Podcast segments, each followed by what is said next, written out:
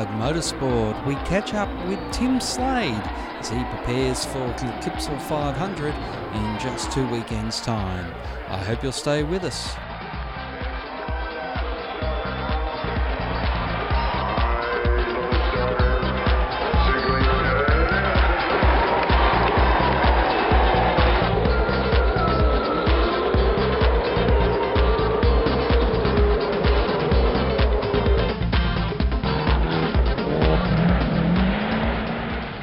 As the V8 supercars get themselves ready for the Clipsal 500 in two weekends' time, at Bathurst 12 hour we caught up with Tim Slade, the Adelaide driver, who is preparing for a couple of changes in this year's season. He moves from Walkinshaw Performance Racing to Brad Jones Racing. And we had a chance, unfortunately, because he was out of the McLaren early in the race at the 12 hour to speak to him about all the changes coming up in season 2016. Yeah, definitely. Um, you know, yeah, I was really looking forward to this weekend. Um, did uh, a few laps in the McLaren at Queensland Raceway last week, and um, yeah, really enjoyed it. Really enjoyed my time working with the with the McElrea guys, um, and yeah, I mean everything was was looking really really good for, for today and and uh, and the end of the race at Savo. Um, but yeah, I mean, unfortunately. Uh, Luffy, um, yeah, had a had a bit of drama over, over the top as uh, as some people do here at the mountain. It can um, can catch you out pretty easily. So, um, yeah, I mean the car was a little bit sort of nervous in, in that area anyway, and, and it's obviously um, yeah just sort of caught him out, and it doesn't doesn't take much. But yeah, I mean he was he was super fast, and um, you know we had the had the lead there for a, a brief moment before uh, Shane got back by, and um, and yeah, we were sitting sort of fairly comfortable second with some good speed. So yeah, I mean, we haven't done a, a whole lot of laps, you know, over practice and qualifying and everything else because there's four drivers. So you know, I was actually really looking forward to jumping in and and um, you know spending a decent amount of time behind the wheel and um, you know exploring the limits a, a little bit more because yeah, I didn't really get uh, very close to them throughout practice. So. Um, yeah, it's unfortunate, but as you said, Clipsal's what two or three weeks away, and um, yeah, all of that side of things looking really, really good. Um, you know, I've been down to Albury a few times now, and and you know, really enjoyed my time there with the with the guys and girls in, in the team uh, at BJR, and um, you know, Brad's been awesome. Uh, yeah, things couldn't be any better, really. So we got a um, a new car shakedown uh, in a couple of weeks, and then the um, the first test day on the 22nd, and then I think Clipsal must be the week week after that. So um, yeah, can't wait is there, everyone talks about the family team and the country team. Have you noticed much of a difference when you go into the shop about the way the racing team runs, or is it exactly the same once you get in there talking to the people?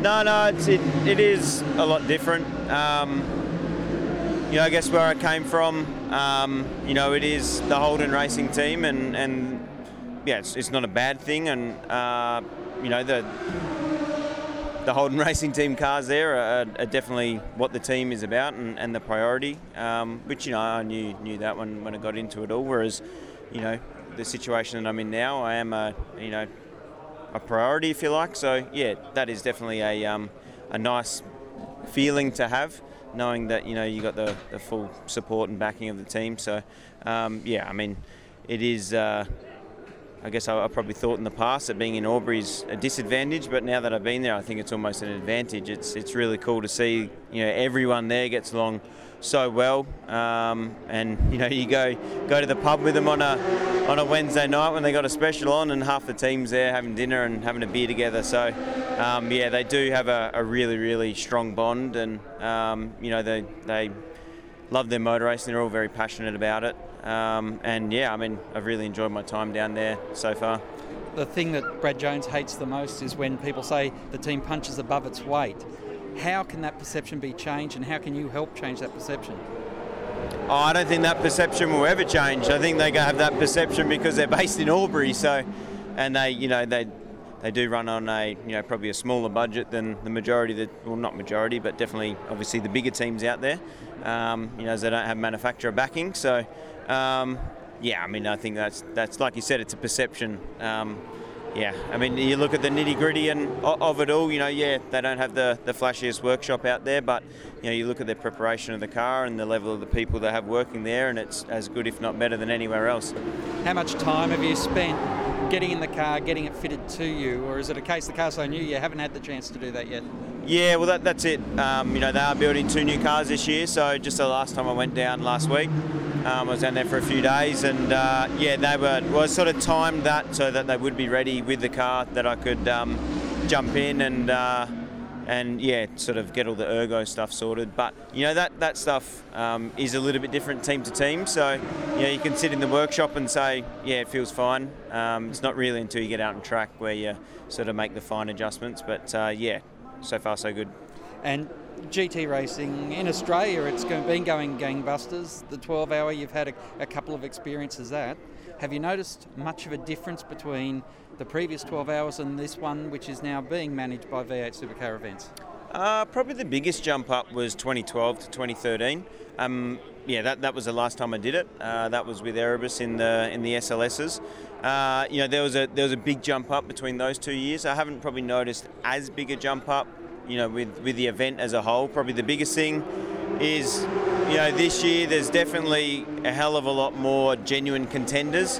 You know, it's really awesome to see, um, you know, factory efforts come out here, McLaren, Audi. Um, yeah, I mean, it's you look at the uh, the entry list, and you know, you could probably, well, obviously before the the race starts Sunday, you could probably pick any one of eight to ten people that have a you know genuine chance of winning the race. So yeah, from that side of things, it's um, it's really impressive and it's it's great to see. And when December doesn't rely on how you do at Bathurst at the 12 hour, does it make it a different mindset and a bit more enjoyable as far as the race weekend goes?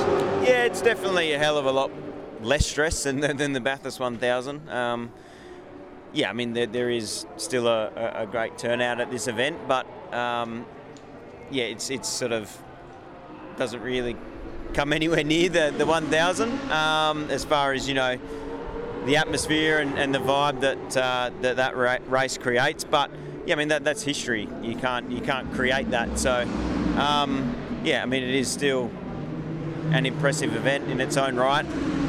Uh, but yeah, it is, I guess, low stress compared to the 1000, and, and you can take you can take it all in a, a little bit more when you know it's uh, in, when you're in that little bit of a low low pressure environment, and, and enjoy it a bit more. So. Uh, yeah, I mean it's obviously nice. Well, would have been nice today. You, you, get to spend a fair bit of time in the car to uh, to enjoy, uh, you know, a car with a hell of a lot of grip around an awesome track. So that, that's nice as well. I was about to say uh, McLaren is a long way away from Slade Speed where it started out.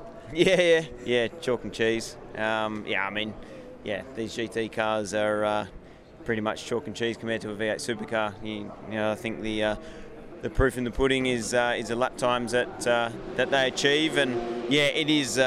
it's it's pretty crazy. It's actually really nice to. Um, to come in, you know, and and I guess look at yourself rather than the setup of the car. You know, every time you come in, you're sort of like, yeah, well, I think there's a big chunk of time here, big chunk of time there, big chunk chunk of time there, and that's pretty much in the, in the majority of the high speed corners around here because they just have a phenomenal amount of grip. Whereas, you know, some of the times in, in the V8, probably not so much here at Bathurst, but other tracks, yeah, you sort of feel quite limited by um, by the setup that you have, and and you sort of spend half the weekend, you know, trying to work out what to do to the car to make it go faster. As this, yeah, you just got to basically man up and uh, and uh, you know hold the throttle on for longer through the corners rather than uh, rather than getting out of it. Well, everyone's looking forward to seeing in the Freightliner Commodore when it comes to Clipsal. No worries, thank you. I look, look forward to it myself. My thanks to Tim Slade there.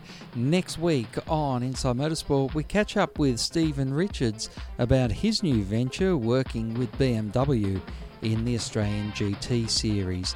It's an interesting project that he's undertaken for himself and his motor racing team. That's all we have time for this week on Inside Motorsport. Until next time round, keep smiling and bye for now. Inside Motorsport is produced by Thunder Media for the Community Radio Network.